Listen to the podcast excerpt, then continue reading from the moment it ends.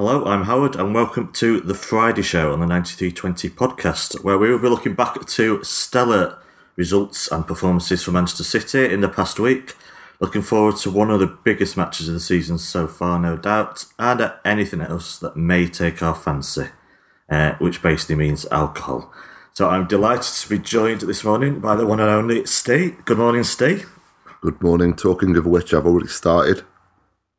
What? No, I haven't. I've got a, cup- I've got a cup of tea. not not put a. Well, as my voice seems to be going, maybe I need to put a whiskey in my coffee. to be honest, so, uh, yeah. How are you doing? You okay? yeah, I'm Granta. It's Friday at last. Yeah, yeah. Not bad, not bad.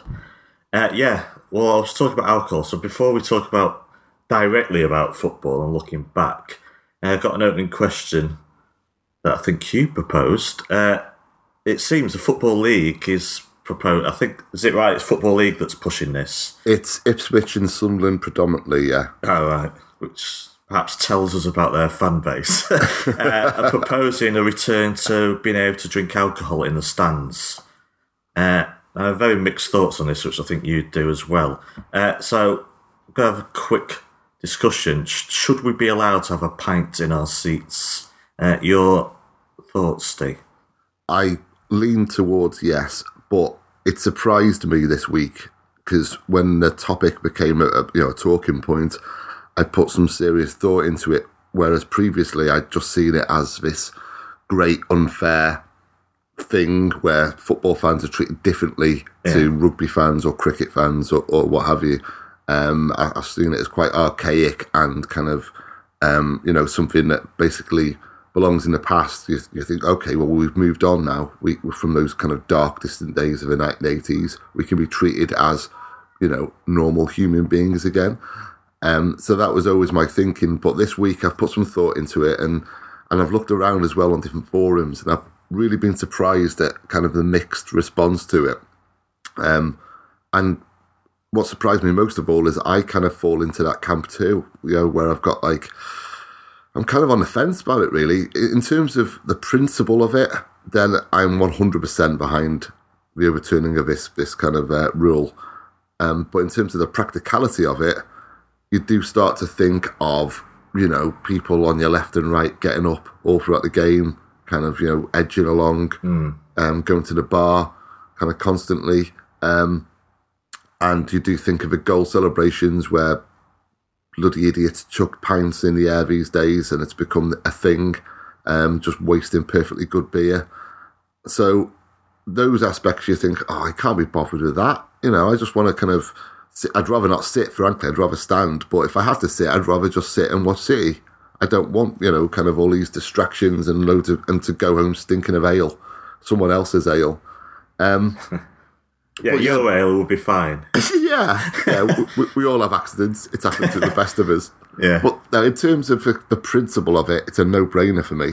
Um, we should be treated fairly and like the human beings that we are. Of course, we should. Um, so yeah, it's a really tricky one. I mean, the thing what we must realise, although this is like a hot talking point right now, and it is being discussed, um, and that's great. I mean, it should be discussed. That's something I should say. Um, but what we should realise and remember is that it's nowhere close to, to you know, reaching the echelons of, of power uh, and for any real effect to take place. Um, that is a long way off, regardless of how you feel about it. Yeah, I think. I mean, look at the battle just to allow people to stand up in an allocated spot. And you th- I think we can agree the important the important thing here in this discussion is it ain't happening. So, Whatever you want, it's not happening in the near future anyway. Uh, yeah, I'm very much the same. Your initial thought is, yes, of course you should be able to. This is, you know, we'll treat you like scum. Uh, just treat us like normal human beings because, you know, we don't have a different makeup characteristics. You can't just group us together. We're not different to rugby fans or lacrosse fans or. Well, then you think about the practicalities, and it's especially as a match going fan, I'm already annoyed for most of the 90 minutes of a match because I'm near the end of a row that goes down to near where the steps are in the third tier of the South Stand. So for the end, for the first 10 minutes of the match, the last 10 minutes of the first half, the first 10 minutes of the second half, and the last 10 minutes of the match, I can't see off the pitch anyway because there's so many people just Yeah. going about their merry way because they can't sit in the seat for 45 minutes. Uh, and obviously, we all have weaker bladders as we get older. So, but uh, but many go to the bar in 35 minutes as well. Uh, yeah, and I, if this was the case, I'd be standing up and sitting down and tutting for the whole 90 minutes every match. And the question is, can you? You can't group football fans together, but can you trust football fans? And uh, you're right. When I've just had a, a quick look at views, you'd think mo- virtually every, every football fan say, "Yes, we should be allowed it." But I see quite a few saying, "No, it'll just ruin my, you know, the experience of being at a match because it'll just be to-ing and throwing all the time." And can you trust away fans and all that sort of thing? You know, you got away fans on a higher tier celebrating goals. You know, a lot of what you said, the practicalities of it, it's not that straightforward. Uh, so I'm splitting away. There is the principle that there's no reason why we shouldn't be allowed to. Let's not forget we've only just been allowed to drink alcohol in the ground on European nights, even though we've got an organisation sponsored by, you know, who has Yeah. alcohol sponsors. So the hypocrisy of it is ridiculous. But do we really need it? I don't know. I just think, firstly, the practicalities of it, it would help the queues at half time because if people are allowed to go at any time, That's true. won't- people won't all get up at 35 minutes or 45 minutes and then be moaning. But that's something the club could sort anyway just by hiring more staff. It just seems they're not prepared to. Uh, but the other side, yeah, just how, how how would it affect the crowd? Would they be up and down? Would they be going to get pints all the time, or we over? Would they just bring a couple to the match and it'd be fine? I don't know to be honest, but I think the important thing is it's unlikely to be something that's happening Yeah. in the near future because I know I don't know. Does it need? I assume it needs government backing. Is it? Oh yeah, it has to go. a all the way up. licensing thing. Yeah, a motion has to be passed and all kinds of, of malarkey, and and we're, we're nowhere close to even getting to that stage. I mean, one thing I'd say as well is I, I um I saw a comment on on a forum, a club forum, where a bloke said essentially my mates regard me as an alcoholic, and yet you know even I can go forty five minutes without having a pint in my hand, Yeah. and that kind of struck a chord with me, and, and, and thought, well, how much of this is people just liking the idea of it because so often you hear people saying, "Oh, it's different in Bundesliga. Oh, it's so you know, if you go over to Germany, it's a whole different experience. We should be treated like that." Now we should absolutely one hundred percent. That is the case, but how much of that is a fact that when you when someone goes over to Germany to watch kind of um, whoever may be, Borussia Dortmund, and they're sitting there with a pint in their hand, they're loving it because it's a novelty, because they can't do it in England. So they're thinking, oh, this is great, I'm having a pint during the game. Yeah. If that actually became permitted over here, would you really do that every game? I'm not so sure because, I mean, personally, I quite like the idea of just having a pint at half time and during the game just watching the football. I mean, that's just me, though. Everyone, of course, everyone's different, but I don't really see the big benefit of just sitting there with a pint in your hand whilst watching the football anyway. You know, if, if City score, it gets chucked, you know, don't get chucked in the air, but it's it's going to be kind of a, a danger of spillages at the very least. yeah. Going home stinking of dark fruits is not like day out. And that's the thing. The beer there is the choices are terrible at City anyway. So, but yeah, just look at the, the smoking ban and the huddled mass, huddled masses, uh, the oppressed masses huddled on the spirals, having a half time cigarette, uh, trying not to get thrown out, and how difficult it was to survive that long without a cigarette. Of course, people can survive forty five minutes. There is a principle that you know we're treated as second class citizens. I know Colin Presswich Blue, I think commented on a previous, or maybe on Twitter, I don't know, about the American sports experience Yeah, you know, where, and I said, well, don't the games go on there for about seven days? it's like, you know, you know, but it's- but it is, it's different. You can't really compare because the atmosphere, the feeling is different. you It's- definitely can't compare to America as well because there really is a cultural difference there as regards to you know the consuming of alcohol. I mean, you know, if you have t- uh, three pints in America, then they're, they're doing an inter- interception for you, aren't they? Yeah. Inter- intervention, sorry. And if I was watching a, you know, I was watching an American football game, I think I'd need about five pints to Yeah. get through that, to be honest. Yeah, Because I tried watching the Super Bowl. thought, I'll give it a go. Someone threw a ball, then they went to a commercial break, and it was like, wait, and they started discussing the throw. And I was like, nothing's happened yet. It's, Yeah. When, Yeah, when a big game's going on and and you look Stop at Twitter. the yeah, stop starting the longer. Sorry. Well, when you when you scroll down your Twitter timeline, well, when I scroll down my Twitter timeline when a big game's going on in the NFL, I think, oh, this is what it must be like for people who don't like football. Just how boring it is because it's just mention after mention of this interminably dull sport that I have Yeah. no connection to.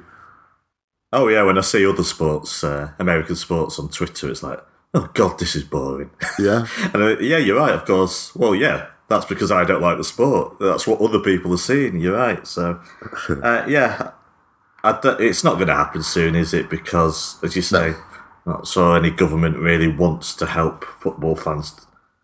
You know, they don't want to stir the pot with anything new. Uh, so I can't see it happening. and, and even kind of even the, the the way it's being talked about of being introduced, I just find downright insulting as well. I mean, I understand the, the principles behind this, you know, to, to not just basically change it all wholesale overnight, uh, and I know that it, it's meant well as well. But I've I've kind of read up on it, and, and I've read about you know, oh, what we should do is have certain clubs, kind of as, as almost like uh, you know trial clubs. Yeah. uh, and we'll have trial stands and you know see where we go. As if we're kind of animals. It's like like we're being studied. Oh they acted quite okay okay in that game. Okay right. We'll extend it to another club and see how they act there. Well you know it, it's just really fundamentally insulting to us as football fans that which is why in terms of the principle of it i am 100% behind it it's just when it comes to the practicality Now I do accept that. You know, if you've got an away, it depends on the layout of the the ground as well. If you've got away support above uh, yeah yeah home definitely supporters, you can guarantee someone's gonna let the side down and pour a drink over someone below. So Well, they, they're just as you know likely to throw, um, you know, kind of soft drinks. Um, you know, it's still liquid Yeah. at the end of the day, True. And, yeah. and they don't currently. So, um, yeah, I, I just we've got to move past. I think the the most important thing is we just have to move past this generalised archaic view that football fans can't be trusted. We can be trusted, and by and large, we're well, we're no better or no worse than any other sports fans.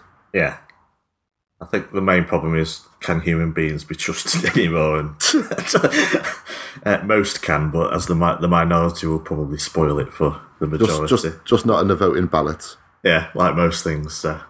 Uh, right, well, yeah, I say it'll be interesting to see the debate anyway. The, yeah, there's, it's always worthy of discussion. There's nothing wrong with debating stuff and discussing the options, but practically, I cannot see this being brought in anytime soon. Uh, we shall see. I don't know. Uh, right, should we move on? Yeah, sure. Uh, I don't think either of us have been on a podcast this week. You've not been on any of the two I have not. No, no, no. Right, so we can have a quick look. Well, we're going to look back anyway. Uh, two, two more clean sheets, eight more goals scored. Shall we start with Burnley? Uh, now the dust has truly settled. Uh, your thoughts on that Burnley match? First of all, you know, should Kompany have been sent off? After that, the general performance. Are we on a different level now? Uh, if you want to slag off Sean Dyche, just feel free to to get stuck into him as well. I, I don't because I'm going to. oh yeah, well, I- I'll be very brief then on Dyche and just say I actually loved it because um, I think it might have been Daniel's story or, or someone said on Twitter he's basically used up like a few months worth of excuses on, on, on a routine 5 0 defeat, you know, where his team were going to lose regardless of how these kind of um, Yeah. refereeing decisions went. So if he wants to use them all up in, on and waste them on that game, fair enough, great. Um, as regards to Kompany, if he'd gone, I couldn't have complained. I personally don't believe it was a red, and I don't believe it was anything to do with how early it was in the game. I think a yellow card was the right decision, but at the same time, I wouldn't have been kicking off if it was a red. It was one of those where it's down to interpretation, really. Yeah. The Sane one later on, I had more of a problem with. I thought it was so unnecessary, and personally, I think that was a red. The Sane one, I thought it was it was just a hack. Um, and I'd It's like, to. See the Cardiff player was sent off. Obviously, that was a much bigger. It hack. was, But yeah, it was the same situation. comedy It's like the ball's gone. I'm just going to take a swing. Yeah, So it depends at what at what how far do you have to swing your leg back before it becomes a. I mean, that was a clear red that Cardiff one. Yeah. So this wasn't. This was just a smaller swing, but I don't know where the line is. It may it may be seen as hypocritical if I say this was a yellow when that Cardiff one was the most obvious red yeah. I've seen in years. Uh, so yeah, it could easily have been red. Wouldn't have affected the result, of course, but Now, Yeah. so is that is that your take? If you were the referee that day, would you have given a yellow to Sane? it again. The both both are right on the edge Yeah, the yellow red, and I'd have to even now. I'm trying not to be biased, trying to look at it saying this was a an Oxford United versus whatever match, hmm. and they're both literally, as you say, we could not. If there'd been a red, I wouldn't be complaining about it, yeah, but it's not clear from it. I mean, Kompany's clearly going for a bouncing ball. But of course, if you put you stood up and hit someone, you are at risk of being off for violent, dangerous play, violent conduct, whatever you want to Yeah. interpret it. There's no deliberation. You know, it's not deliberate there, but I appreciate most red cards aren't deliberate anyway. So, yeah. uh, yeah, they're both on the edge for me, and I don't think we could have complained if they'd been given. Uh, as for you know, obviously the the red card would have been much much huger consequences early. In, the Kompany one, sorry, that early in the game. Well, that's the thing. Uh, I've, I've read and, and I've heard people saying it wouldn't have changed the course of the game. Well, yes, it would. We'd have been down to 10 men after the first minute. Yeah. So, you know, I think it was two years ago. Fernandinho was sent off against at home to Burnley, was it mm. not? And we. Yeah. battled back to win two one. So yeah, it wouldn't have been five 0 I wouldn't have thought. So, and, and there are concerns as well around kind of Vinny and his rashness in the in the opening kind of five to 10 minutes. yeah, it's always early. I think. Yeah, There's, there's a pattern formed there, isn't there? Yeah, I say I'm not that concerned because I now see him as fourth choice. Yeah. And you know, if our fourth choice does the occasional rash early challenge, well, yeah, I'd be more concerned if it was one of our key players. But sadly, that's not the case with Kompany anymore. You know, That's true. times have moved on. Anyway, what your thoughts generally on the performance? Anyway, do you think we've we've stepped it up? Yeah. That, that the other teams, you know, Burnley didn't have a shot on target. Other teams now just don't seem to get near a goal. You know, in games like this. Well, it, you know, that's the, the kind of big talking point of this season, isn't it? And, and finally, um, you know, it's took a good few games for this to kick in, but people are now starting to think, well, hang on a minute. Last season, we praised to the rafters how, you know, supernaturally good City were, and rightly so, of course. There should have been more plaudits, in my opinion. But, um, you know, let's face it, the media did give due credit to how incredible this Manchester City side is, in general, at least. Uh, and now this season, you can't just repeat it. You can't. It just gets boring. You can't just say David Silva's an incredible footballer because you know if you say that on a weekly basis, it loses all kind of pertinence. So now people are starting to think, well, hang on a minute, that they're not conceding goals either. And so there's big shift at the moment to City's defence um, and seeing that in positive terms, and you know, rightly so, and it's a bit overdue in my opinion. Uh, and I think the last two games has really brought this to light. Uh, it's now 600 minutes since we last conceded a goal against Burnley. You just we're snuffing teams out In the league, that is. Is in the league. So uh, no, no, that's across all competitions. The 600 minutes because you I've included Sh- the Shakhtar game in that. Oh no, Um, I think there's the Hoffenheim game was in the middle. So Ah, crap! That ruins my that, that, that ruins my uh, future at Sorry. Opta. no, but in the league it must be. Obviously, we've only conceded what is it three in the league, so it may be close to that. In I don't know how many games. Yeah? yeah, yeah. That one mistake in the Hoffenheim game, Yeah, early error, has ruined. Yeah, how many minutes would it be in all competitions without that goal? So Well, what I I apologise for ruining your stat anyway. So I, it, well, if it, if a stat is ruined, then it's no stat at all. um, yeah, what, what fascinates me is the nature in which we're going about it, how it's being done. Um, and I think you have to look as brilliant as Otamendi was last season. Um, and it, you know, I love the guy. Yeah, I think you can kind of boil it down really to Laporte to Otamendi, not in terms of quality, but in terms of the type of defenders they are. Uh, and I think that's embryonic of, of you know what changes City have made this season because it's for me personally, just looking at it with naked eye, and I'm, I'm hardly an expert in this regard. Some people are, you know, like Damo, for example, are really good at kind of analysing games and tactics. Yeah. I'm not.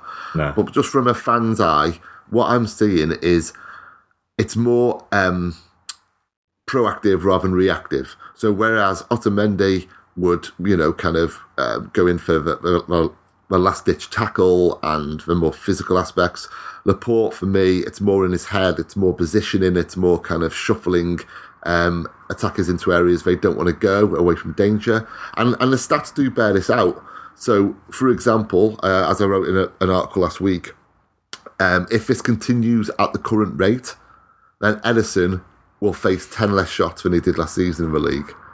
The Yeah. defence, this is an incredible one for me. The defence will make, let's let me try and, yeah, 141 less tackles over the course of a season, which is, you know, but what does increase is blocks. So, uh, block shots are, are actually um, set to rise by over a third. So that does suggest to me that it's more positioning. Like Laporte is basically, you know, right, you go in that area, oh, you you, you- you've gone down a blind alley now, haven't you, son? What you're going to do? Oh, you're going to take a shot, right? I'll stick my leg out and casually block it. Whereas Otamendi is more the hustling, you know, touch tight, getting in a last ditch tackle kind of defender. And I think that that is more suggestive of what we're doing now as as a team. It's more Pep's master plan coming to compl- completion, really, um, and and just not giving uh, opponents a chance to get into these areas in the first place in order to kind of um, cause any threat. Yeah. I say there's that, yeah, that, there's a StatSpawn article on about how the league is lying, but we'll discuss Yeah, I saw that. bit Yeah, later, yeah. I think, yeah. Yeah, The, the figures are just ridiculous. Uh, well, yeah, as you say, I just, we may, may get, fi- I don't think we'll get 100 points. Uh, I don't, you know, at all. We may win nothing. And I could still say that I think that even if that happens, I think the level's gone up a bit. yeah, Because you know, the 100 points don't tell a story. It's like, well, we got past Southampton. We didn't play that well, that, you know, with Sterling's last minute winner or West Ham. And there were a number of games where we just got over the line with, you know, like United used to with a late goal. And, and not all the performances were perfect. And yeah, so the, the points total doesn't tell you everything. Nor does it tell you if the opposition might be stronger this season. yeah, Uh, but I do feel, yeah, that, that just the absolute suffocation of a lot of, you know, any teams from like eighth downwards that can't get close to us. But of course, Monday will be a bigger test. We'll see where we're at. Uh, well, yeah, talking of which, Shakhtar was a bigger test. Uh, they are top of their league by about three points from Dynamo Kiev, I think. Their stats are pretty much like ours. They've only conceded six, I think, scored about 25 6 in 12 games or whatever. You know, big goal difference. Uh, Moraes, their leading scorer, has got 10 goals, 4 assists. Never lost at home to an English side. Uh, so there were no mugs. So, your thoughts on this game, which was, for me, one of our best away performances in Europe? yeah. It was accomplished, wasn't it? Right across the board. It was brilliant to see KDB back as well and get Yeah. 70 minutes in his legs. That was that was key. Mahrez was looking good. Um, it was it was just a, a fantastic performance all round. To be honest, uh, as you've set it up there, this was no gimme by any stretch. Um, and but City make it look like that. that that's what really kind of um, you know kind of fills me with so much joy over the last kind of eighteen months, where you get fixtures, and you know I can look back at several from last season as well. Um, You know, Spurs away or whoever that may be. Where we're talking on the pods beforehand saying, well, this is going to be a tricky game because on paper it is a tricky game, and then you know City just make it look so easy. They just make it look like it's you know they're batting away uh, a fly. It- It's no, this was a tricky game, and City put in a ten out of ten performance, and and romped it. At, at, at no stage did they look in any danger. At no stage did I believe for a second it was going to be anything other than three points. Uh, and individually, you can look at performances there, and you think these lads are growing and growing on a weekly basis. So um, yeah, it was just a, a, a weird experience of watching City away in the Champions League, and you know you've got your cigar out after ten minutes. Yeah, so you weren't worried. I mean, No. There's a lot of missed chances in that first half. At any point were you thinking, "Oh, we're going to pay for this"? No, I, I, I kind of do get that feeling quite often, to be to be honest. Um, and, and on this occasion, I didn't. I, I have no idea why. I can't analyse why. Uh, well, actually, we both know why. It's because I had a hot stone to massage earlier. I think you need to expand on this to people who are listening. yeah, it was it was supposed to be weeks ago, and it was rescheduled, and so it was yeah. So I, I finished work early on a Tuesday, and I got a hot stones massage. I'm still an alpha male. Let's move on. So uh, of course you are, Steve. Yeah, thank you. That's how exactly how I see myself. Um, no, but I, I was so thoroughly relaxed from that, so it was just yeah, a, a completely relaxed performance as regards to watching it, um, and it, they were brilliant, City, and. and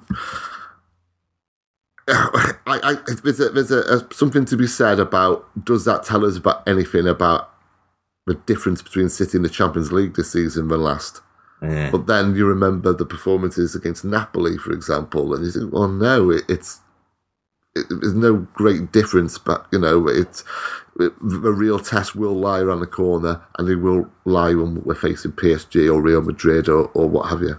Yeah, that, I think that that win in Roma, I think when Nasri scored the Seville, Seville, so, yeah, Seville away was an absolutely magnificent performance for me. So yeah, it's not the first time we've done this, is it? So we can't say. I think when you know we won in Rome or something, oh, we've we've taken a step in the Champions League. We've moved on level now because Yeah. of them.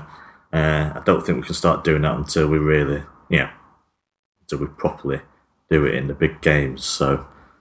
Uh, yeah, I I was I yeah, just natural of me to be concerned when we don't take chances.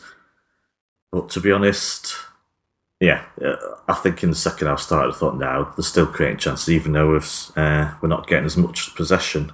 Did you think that second half? I think they had more of the ball, which must be a, a first in a City match for years. Did you think that was deliberate, or was City just trying to protect what they had, or? Well, or we've just underestimated that Shakhtar are a very good side at home, Yeah. and they are going. There's going to be a response at the start of the second half. that they they had to give a response, didn't they? You know, to kind of um, to satisfy their fans. Really, they've got to. You know, they're at home in the Champions League. They're two 0 down at half time. They've got to come at us, um, and so it makes sense for City to just drop off then, um, just let them run a bit out of steam. You know, curtail them as best you can, Yeah. uh, and look to hit them on the break. Um, and then you know it worked out perfectly, of course, with with Bernardo scoring what thirty seconds after he come on Yeah, and that just killed the game off. I mean, the key thing for me was City in the Champions League. Uh, you know, cliche alert coming up, but it, it's true. Is City have got to learn a bit of nous, a bit of kind of um, game management, and you know, at the highest level here in, in you know in, in on the continent, and to Yeah. kill games off. And this was a great example of him doing that. So that was really encouraging. yeah, I agree. Uh, let's look at. Uh, we're going to do a player profile and thoughts were David Silva because obviously against Shakhtar he was immense again, and he was the one that calmed the nerves with that calm finish to start the scoring off. But I feel we have discussed him. I mean, there's nothing left to say. I, I think we're agreed on that, aren't we? Uh, He's, he's yeah, apart from what statue to have of him. uh, forget the mosaic and the lifelong uh, completely agree. ticket. You can have Yeah. the IRs. That's not being used. I yeah, we're talking statues, uh, and just hope he maintains it. I don't think there's much more to say. Is he's playing as well as ever. Hope he maintains it. Uh, so, I- I- just just on that note, sorry to interrupt, mate, but Yeah, I would on, quite like to see like two statues at City. I'd quite like to see Bell, Lee, and, and Summerbee um, together, and you know possibly kind of at the main entrance on both sides, and then on the other side, um, Kompany, Aguero, and David. I know a lot of people are going to say yeah, yeah. Um, it's just for the trio to work to go against the other trio. Um, I don't know there, but it's but yeah, I, I'd like to see that in the future anyway. The kind of you know the old and, and the present both commemorated as statues. I, it don't have to be big statues. I just like the idea of them just being there either side to the main entrance at, at the Etihad. yeah, no, I'd like a lot of statues to be honest. Yeah, I, I, I'm, I'm of the opinion where you know, I think Arsenal have oversaturated it, and um, Why? How many have they? Have they got hundreds? So pretty much. I mean, the whole place is just. I mean, for for one thing, they've got about kind of sixty thousand of them on match days, haven't they? Oof, Hey, hey. that's the official match match figures, attendance figures. Yeah, yeah, probably less than that at the moment. Well, no, we're going back up now anyway. Uh, yeah, and same with Bernardo Silva. Obviously, we, I think we discussed him, you know, about being the heir. Uh, so we'll move on from him. And even though it's someone we have discussed, I think it's a good time again to, to look at uh, a certain Mr. Laporte, Aymeric Laporte. Came in January. Uh, well, just your thoughts on him at the moment. Is he one of the best? I think he's the only player in the Premier League to have played every minute of every match in the league so far this season. yeah. Uh, I- that's when he- across the league. So that shows what Pep thinks of him. I always thought it would be Stones plus A another, you know, generally in defence this season, but it's Laporte that's very quickly moved to the top. Uh, your thoughts generally on this on uh, the player? It just seems to under the radar, certainly for rival fans, just seems to be getting better and better. Yeah, I, I, I've seen different news outlets describe his start at City as being shaky. Well, that's just a complete fabrication. He's been, you know, immense from the get go. Um, as regards to him playing every game, um, Pep did the same with Otamendi last season. Uh, so it, that might be more a case of you know when he's got his primary defender to start with him every game and kind of alternate, um, you know, partner Yeah, as you get into a season. Um, that might be a strategy, but it might also be that basically Pep is basing his entire kind of blueprint, his defensive blueprint, around Laporte this season. And if that's the case, I'm wholly happy with that. Um, when he went down injured against Shakhtar, I, I kind of surprised myself with how concerned I was. You know, we, we, we were talking Sergio levels of worry when he went down, and thankfully, Yeah. you know, he, got straight up. And um, because he has been well, I've, I've already said the word, I'll, I'll repeat it, immense. He's just been so stylishly classy, and my, my favourite ever footballer is Franco Baresi. Yeah, It always has been. I, I just adore Franco Baresi. I love that kind of defender, the stylish, kind of cool, you know, almost kind of um, dismissive defender. And he's a very modern incarnation of that type of defender. He's, he's anticipatory. Uh, he reads the game superbly. He's physical as well. That's what I love as well about Laporte. He's got that combination where he's you know very continental Yeah. in, in, in his kind of st- style of play, but he's also a physical little bastard as well. So, or physical big bastard. So, um, yeah, he's been the big plus of the season for me. Um, and it's weird that I enjoy watching him play as much as I w- enjoy watching David Silva play. Because, you know, you're talking ultimately about a creative midfielder and, and a centre back, but that's how good he is. Uh, is it fair to say that the likes of him and Stones have not been tested enough defensively yet, pure defending, to judge them? Or is it part of their skill on the ball that they're not being tested? Is that the whole It's the latter, without a doubt. It's the latter. You look at kind of um, Anfield, for example, and you know the narrative was, oh well, Liverpool's front three aren't firing. Well, they're firing elsewhere. They were firing in midweek, weren't they? Yeah. Um, you know that their goals tally between the three of them is, is pretty damn impressive and compares to last season um, to this point. So, you know, it's the attackers aren't being allowed to cause Ederson any great deal of trouble, which is where this great kind of you know there's a Twitter account now, isn't it, called Bored Ederson or something like that. Um, this great kind of um, underlying kind of um, joke, well, hopefully will last the course of the season, where you know Ederson is just bored because he's got so little to do. Uh, as seen by him wandering into midfield during the Shakhtar Yeah. game. How do Yeah. you feel about that?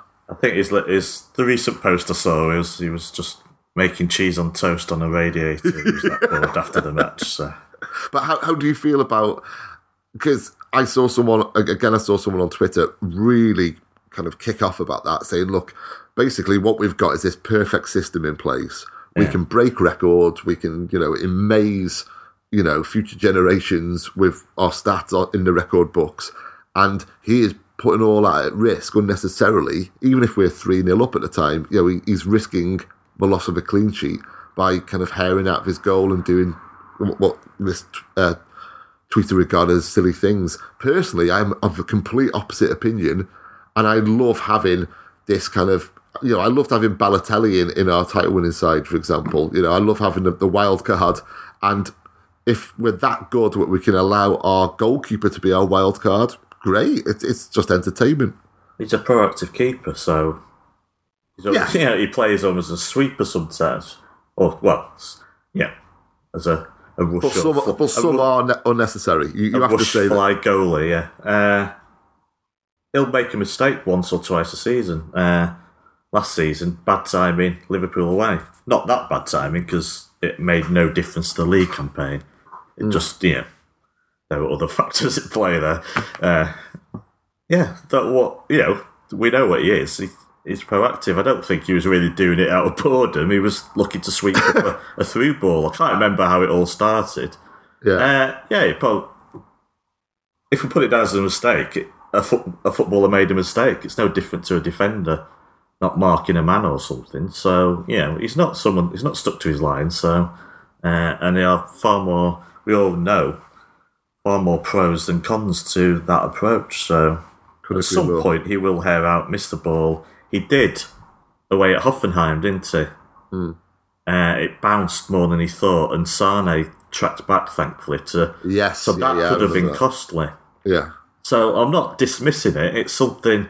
Basically, I'm sure Pep's aware of it, and it will have been mentioned if they think it's a problem. So yeah, uh, he's got to. Yeah, as always, if you're keeping, you do that. You, yeah, you know you. You've got to get the ball. It, it all depends on that. There's no room for error. Uh, so maybe, maybe in his mind, he'll know better. I mean, obviously, he got away with it this time, so he got the ball and he passed it off. But in his mind, he should be evaluating it himself if he wants to improve as a goalkeeper. So, yeah. And and just on a, on a you know kind of a, a less important note, it's it's also really funny. yeah, at three 0 I can uh, I can allow it. But yeah, we want those clean sheets. Oh, they do as well, more than we do. That's the thing. I mean, the, the lady on Twitter does make a good point in that regard. It's um, you know, potentially. I, I know what you said before about us not getting to 100 points this year, and you know, I'm with you on that. But if we can, you know, really put in a season that replicates the last, then oh my god, I'm not. I'm, I'm moving away from Ederson here because obviously the odd mistake isn't going to make a great deal, deal, of, deal of difference to that. But um, yeah, by May we could have two seasons in the bag which compete with any other seasons, you know, in top flight football. And then all those people who said last year when they were witnessing, you know, a, a phenomenal football side um, playing reinvented football, and they had the goal to say, "Oh, but we need to do it on a consistent level. We have to kind of win back-to-back titles." Well, let's hope that they come out of the woodwork and kind of say, "Okay, you know, this is a truly great football team." Yeah, because that's what they are. You know, that's who we're supporting right now. We're, we're supporting a, a, a football team that is right up there. I mean, you know, not against kind of you know um, a really good Arsenal team or a really good kind of um, you know Mancini City team or what. We're talking that other level. We're talking right up there alongside maybe three or four other football teams that's ever played in Great Britain. And that's who that's who we're supporting right now. yeah. Well, I heard two people, at least two on other podcasts, you know, non-city ones, uh, say that we're well, we are clear favourites for the Champions League. Yeah. which just made me anxious for the rest of the evening, to be honest. Yeah. that. So I was like, oh my god, uh, which I guess we are, but yeah, And, and should that happen again, you know, there is that, that, that just puts the, the tin cap on it, then, doesn't it? You know, it's um the, the concern after that is kind of how long can this be kind of sustained? Because you know that that is a genuine, lo- long-lasting worry for me. Is that the intensity not only of, of the team but of you know Pep Guardiola and what it takes out of him. You think, you know, I, I read something the other day where um, I, I think after Pep's interview he gave, and someone said, "Oh, by the looks of it, you know, Pep's really around for the long term here." I don't think he can do that at any club, yeah. And no think- matter who that club is. yeah. Sorry, I think my thoughts is that Arteta takes on. Yeah, My thought is that Arteta is the next manager. and he tries and carries on exactly what we're doing. Yeah. Uh, you know that he's he's got exactly the same philosophy now. Uh, Which again, you know, sorry to interrupt, mate, but again, you can look at Shankly, and then you can look at the boot room, you know, kind of yeah. uh, thinking at, at, Liverpool, and you look at, you know, obviously Paisley. My God, what what, what a manager Bob Paisley was. But then you look at the success that Liverpool had under Fagan. Nothing wrong with Joe Fagan; he's an incredibly brilliant coach. But you know, as a, as a manager, um, you wouldn't have said when he came when he succeeded that he would be you know he could replicate you know yeah. Paisley and Shankly, but he did because you what you've got there is is kind of a template. Yeah. And so yeah, that that's that's encouraging. Uh, right, very quick before we look ahead, just one other player, uh, Mahrez. The front three were electric, and yet kind of wasn't there now. I missed chances and so on. Mm. Uh, he was part of that. Uh, what's your thoughts generally, though? On are we seeing the proper Mahrez now, the player that we we expected when we signed him? He is our uh, record yeah. buy after all. Yeah, it's been a somewhat of a surprise to me how kind of long it took to integrate him, given that you know his style of play is a natural fit for City, and you know he's well attuned to kind of Premier League football. So um, I was surprised, to be honest, to see kind of a gradual integration of him. Uh, and now we're seeing, yeah, the, the that we saw at Leicester, um, the Mahrez who, who will, you know, kind of grow and become a more influential element of this team. Um, and the, as regards to his confidence, um, I was really angry at the, at the, whole penalty incident at Anfield. Um, mm. But you've got to give him a load of credit for how he's just basically retained that confidence in in the games that, that kind of followed. Yeah, agree. Uh, is there a pecking order now, or is he? Seems to be. Yeah. I mean, is he? Do you think he'll be as much a regular as Sane and Sterling then? Well, yeah, it could well be a case of by the season's end, they're pretty much all got the same amount of games and, and minutes under the belt. Uh, it seems to be where you know I, I can't really put one ahead of the other at this point. Um, I personally would, you know, in the big games, um, would always start with Sterling because of the difference he makes to, to the front three. Uh, you yeah. know, I've, I've said it many, many times. He's the chaos maker, and you need a chaos maker. Um, so personally, I would start with Sterling, and I think perhaps of the same opinion as well. I think you know we we've known for a long time as City fans, but the rest of the footballing world are waking up now to not only how good Raheem Sterling is, but how impactful he is. Yeah. You know what he brings in terms of the stats and and the kind of you know the real impact he makes on a football team. Yeah, uh, yeah. I mean, he was yeah chaos. He caused chaos against Shakhtar, uh, but against Burnley, of course, Riyad Mahrez was man of the match, and everyone yeah. was raised eyebrows around me when it was announced in the ground, which is bizarre because he set up. I know David Silva was great that day as well. Uh, but he set up three gilt edged opportunities, I think, that weren't taken in that match, plus scored a brilliant goal himself. So, not really that surprising, was it? I think he was a worthy man of the match for me. So, uh, yeah, it's good. I think we're, we're seeing more of him now. Uh, bit of a culture change for him. You know, from Leicester to City, obviously he's won the league, he's been there, but it wasn't expected. Uh, this is the biggest, you know, biggest stage he's ever played on. Uh, and that comes with its own, you know, mental challenges in a way. Yeah, so. and a price tag as well. You know, yeah. Leicester didn't pay a lot for him. You know, he was uh, under no you know huge pressure at Leicester to kind of um, to perform, and uh, and then when he became the big fish in a, in the smallish pond, um, you know, he revelled in that. And so the concern is, you know, when when a player then moves to a big club, can he then kind of be, you know, a medium-sized fish in a bigger pond, yeah. and he can. You know, he's got he's got cockiness about him. He's got an arrogance about him in the right right way, um, as illustrated by that kind of um, penalty and his ways bounced back from that. Indeed.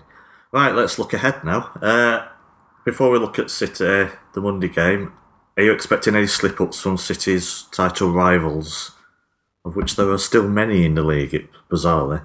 Uh, Chelsea have the most difficult test away at Burnley, uh, though I'm not convinced how big a test that is. But yeah, I don't know which Burnley. I still don't know which Burnley we're getting this season, to be honest. Uh, now, City could, of course, kick off on Monday and fourth and end the day, end Monday night in fifth. Uh, does that matter at this stage? And what do you think of our rivals? Of the, do you see them all winning this uh, this weekend? Uh, yeah, I do. Um, Liverpool at home to Cardiff, aren't yeah, they? you can scratch that one off for starters. Yeah, it's a home banker, isn't it? And um, and I'm, I agree with you about Chelsea's trip to Burnley. It's one that on paper looks tr- tough, but you would be surprised if they don't kind of prevail there. Um, so yeah, City could very easily be fourth on Monday um, with a very kind of tricky test against you know very good opponents who have enjoying their best start to a Premier League season. Don't forget Spurs Yeah. um, on on a you know a filthy cut off pitch as well. So you know going into the game in fourth position doesn't concern me at all because you know we haven't done anything. We haven't kicked a ball. It's just circumstance.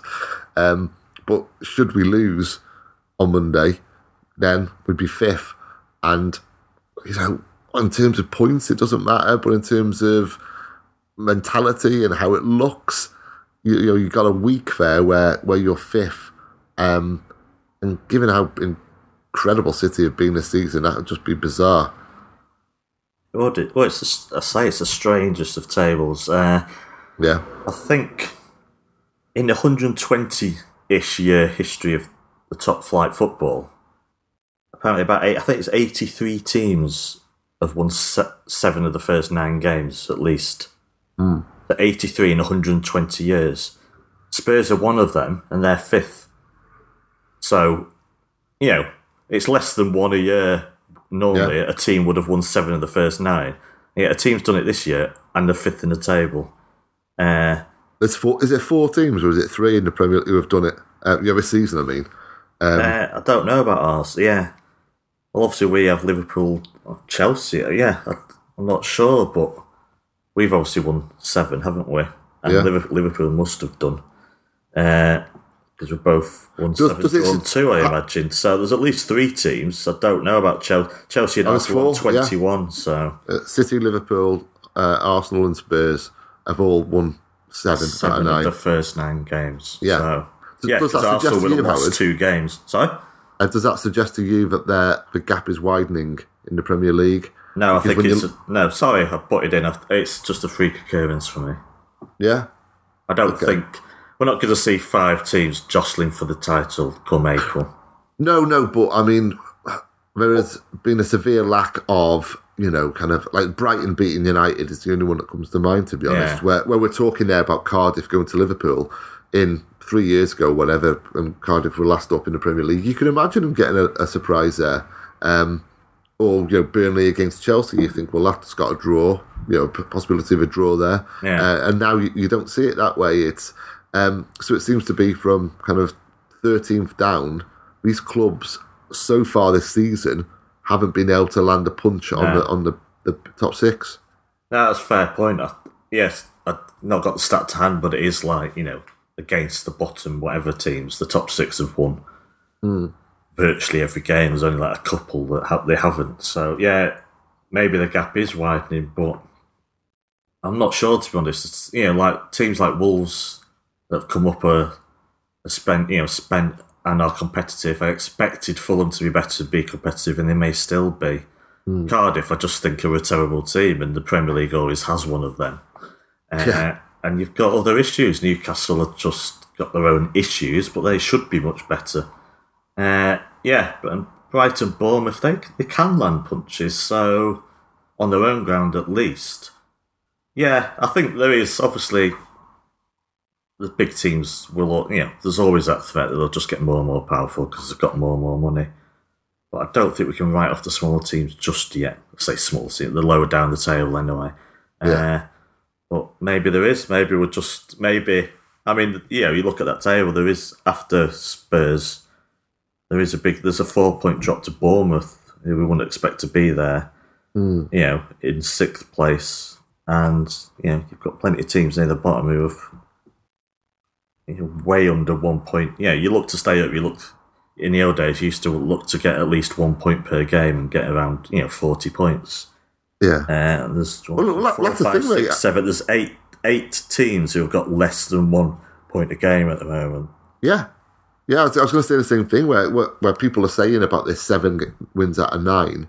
and how unusual it is. Well, if you look at kind of 14th down, there's one, two, three, four, five. There's six teams there who have lost six or more from their nine. I mean, that that must. I, I don't know the stat myself, but you know that must be unusual, surely.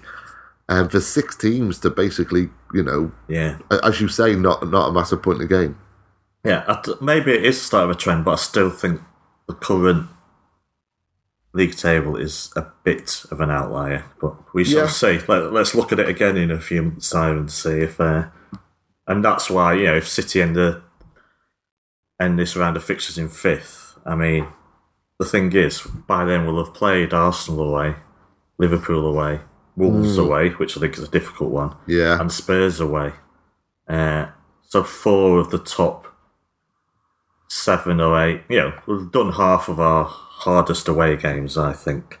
yeah, Though not have done many of our home hardest home, but you always you always fancy City at home to anyone. So yeah, it's it's. I don't think it tells a true story at the moment. Uh, that league table, and you know, if, if we slip down, so be it. It's more a point of where we are in February, not where we are in October. So.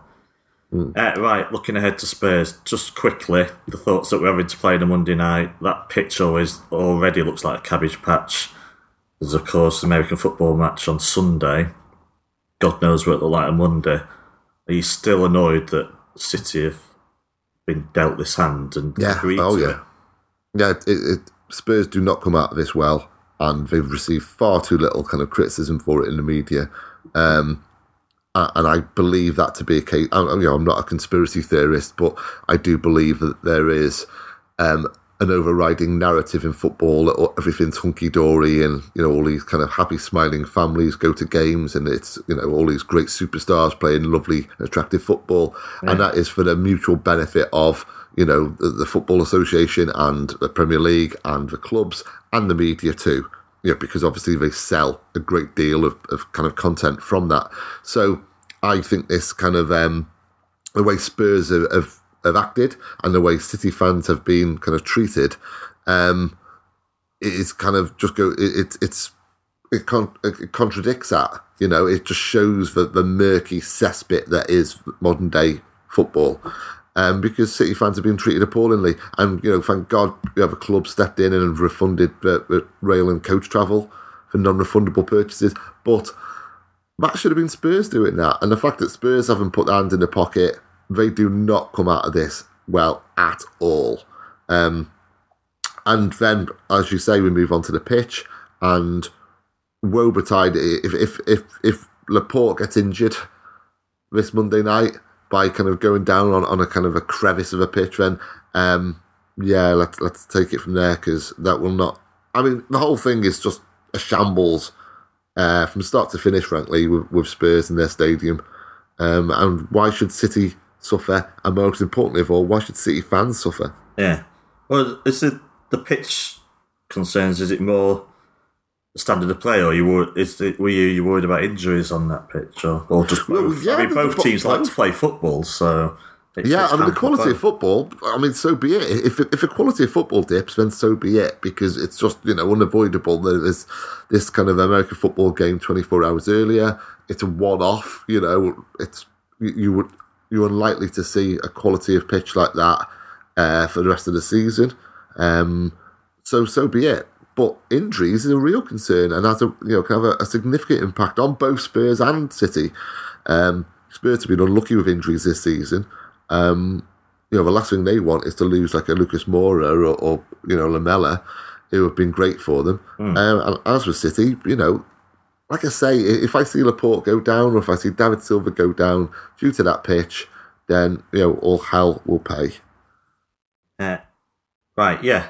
Now the Spurs, you say the best start to a season again under the radar in a way. The, as we've seen this week, they've you know really struggled in the Champions League. It's not looking good for them there after the Reese's uh, howler and the late equaliser for PSV. But in the league, won seven out of nine. They're in fifth, but they you know they're one win away from going to first. Uh, if some bizarre set of results came in this weekend, uh, is this Pochettino, yeah, I think we've discussed previously. In fact, I'm sure we have. Didn't buy anyone uh, in the summer. Their stadium costs are, I think they've had, to- I think they've borrowed about 500 million now. They've had to borrow an extra 100 million. Been delayed financially. They could have big troubles ahead. Uh, but on the pitch, still doing it. Uh, is this Pochettino's best achievement to date? Yeah. uh, and with players out especially as well. Uh, yeah, are you still impressed with what the job he's doing?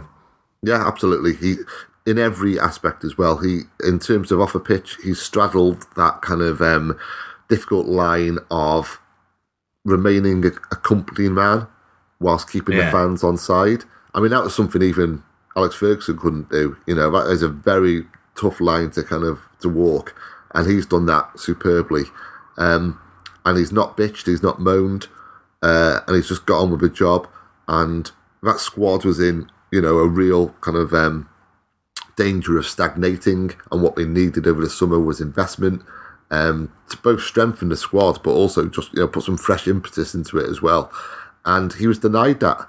So what he's done is he's basically coerced really good performances out of fringe players. Um, like Harry Winks, for example. Um, you know, Lamela has been fantastic, and he- he's got over all these obstacles put in his way. So yeah, I've got a lot of time for Pochettino anyway, um, but I think his stock has, has risen even more over the last two months. Uh, obvious question. Who are. Oh, it might. Well, it may seem obvious. Who are Tottenham's biggest threats and where can they hurt City? Uh, now, last season, of course, it was actually a title winning. We didn't know at the time. Title winning performance. We were actually pretty damn good at uh, at Spurs, winning three one, I think. Uh, and obviously, when the, t- the title was ours the day after after United lost home to West Brom. Are you, do you, uh, do you see it being a similar game, or do you see Spurs getting much more into this game? It's hard to call, to be honest, on the type of game and how, how the narrative of the game goes. Um, it really does depend on um, Spurs because you know how City are going to kind of set up, you know how City are going to be, um, and it's just whether kind of Spurs can kind of get at us, um, particularly in the opening 30 minutes, um, and, and kind of make a real game of it. So I'm concerned about Lucas Moura. I think he's, you know, he's got a, an atrocious um, kind of political sensibilities, given that I learnt last night that he was someone who's supporting that Brazilian far right guy. yeah. Yeah. Him and Ronaldinho as well. I nearly cried. Um, yeah. so, yeah, I know. I know. All I can say, I know we're going a bit very off piste here. Uh, the the country's such a mess. I can I don't don't support their you know these views whatsoever. But this is what happens. You know, when a country's in a mess, people just want someone who promises to fix them, and that's what we're seeing all over the world now. Yeah. People supporting horrible people. But yeah, anyway, yeah. Well, I guess, it's- I guess yeah, you have to live in that country to truly understand some people's uh, perspectives. I guess. I, but a yeah. nice man, he is not. No. No, no, pro torture and, and all the rest of it. So, yeah. Yeah. Um, so I let's let's hope Lucas Moura. So you, you get know, everything on this Friday show, don't you? we'll finish it off with uh, Brexit, by the way. Well, well, a, a friend of mine writes for the, the Rio Times. Uh, A weird kind of backstory. He's from Blackburn, and uh, he now writes for the Rio Times out there. And he's got a, he's got a, do, you know, yeah, he's got like a, a wife and two kids, and he got in touch last week and said, "Is is it Bolsonaro? I can't remember his name, but the um, the guy who's basically now the firm favourite to be president. He said when he gets in, we're moving to England. You know, that's how bad this guy is Yeah. you know, we're talking another level on even like, you know, Trump. And there's Lucas Moura and Ronaldinho supporting him. So, yeah, let's hope he has a, a real poor game on Monday, Moura. But he does concern me, and Lamela does too. Uh, obviously, Kane is, is, you know, the outstanding kind of candidate of someone who you'd be concerned about. Um, so, yeah, they've got a lot of lot of threats. Of course they do. Yeah. Um, Eriksen was back to his best, I think, against, you know, in the Champions League against PSV. So Yeah. he's obviously the one to stand out for me as well, the, the Eriksen Kane. Yeah. I, I, I love to watch him. You know, I won't, Yeah. that that won't be the case on Monday, but ordinarily I love to watch him. He's just one of those players, isn't he? He's joy to watch. Um, so yeah, it's, it's hard to call though on the narrative of the game. Um, I, I really don't know which way it's going to go. To be honest, Yeah. um, what about yourself? No, I don't. I don't think we can just. I mean, I'd say all the talk is that the stats line City are even better than what we're seeing, and that we dominate and we snuff teams out. But I don't. I'm not convinced we do that against Spurs. I'm not. We'll see. I mean, you know, it, it, it's it's a great unknown this this game. You know, they're full of great players. They're not just going to let us walk all over them. It's a big test, so it should be interesting. Uh, yeah, I don't know what to expect. I really don't. Uh, obviously, a draw would not be a disaster, but this is a game we can easily win. We are still better than them. Uh, and who knows what approach you'll take? You know, no right back again. John Stones floating over there, and, and you know, we. I say, as you said earlier, it's like these are tactics that you know that confuse people like us. It's like, well, where's Yeah. the right back? Who's covering? It's like, but you know, the team seems to understand where they should be at the moment. You know, that pitch split up into its little sections, and you know, the the wide players coming in field and Bernardo Silva dropping back, and it's like, yeah, it's all like mind boggling. I don't know what team he'll put out, so it's hard to say. But yeah, it should be an interesting game, and of course, the pitch may play a part. Uh, so very quickly, we'll we'll wrap up soon. Uh, what? Who would you go as a front three again? Aguero back in, perhaps. Yeah, Sane, Aguero- Sterling back out wide, or will he be a bit more cautious? No, I, I think that, that's exactly what it'll be. Aguero, Sane, Sterling. Uh, Aguero's strike rate against Spurs is phenomenal. Um, he just can't stop scoring against Tottenham, so that that should be a factor too. Um, so yeah, the, the- I, I don't expect any surprises, frankly, in, in the lineup. I expected you know De Bruyne and Silva, Fernandinho. Uh, meant well, So pretty no much- Bernardo then. uh, no, I well, it, it all depends on kind of um, De Bruyne and whether he's you know with the quality of the, with the state of the pitch. Uh, that might be in Pep's thinking. Um, And at the back, I, I do actually expect Walker to start, and, Yeah. and it's be a more traditional four three three. I just have a small hunch Bernardo might pop up on the right. instead of Mahrez, Sane, Sterling on the left. I don't know. I mean, literally, I'm just picking names, but I've just got a feeling he might pick him rather than two out and out wide players. But I don't I have no reason to back it up. It's just a hunch that he'll pick ball players, but uh, we shall see. Yeah, okay. Well, seems a long way away. seems a long way away the Spurs game. Uh, So yeah, but should be a very interesting game. Uh, predicted score then to finish off. I think it'll be three one City. Right. Uh, I'm going to go for 2 1 to City. I think we'll just about do it in a tough game. Uh, right, well, I think we've covered everything. We'll leave the Brexit discussion for another time. uh, thanks, Steve, for coming on today. Pleasure. Uh, thank you for listening, everyone. We'll obviously have, uh, for subscribers, loads more shows. Uh, obviously, doing a review of the Spurs match and looking ahead to packed fixtures with Fulham coming up, Southampton, and a lot, lot more besides. So, thanks for listening, and until next time, goodbye. Up the Blues.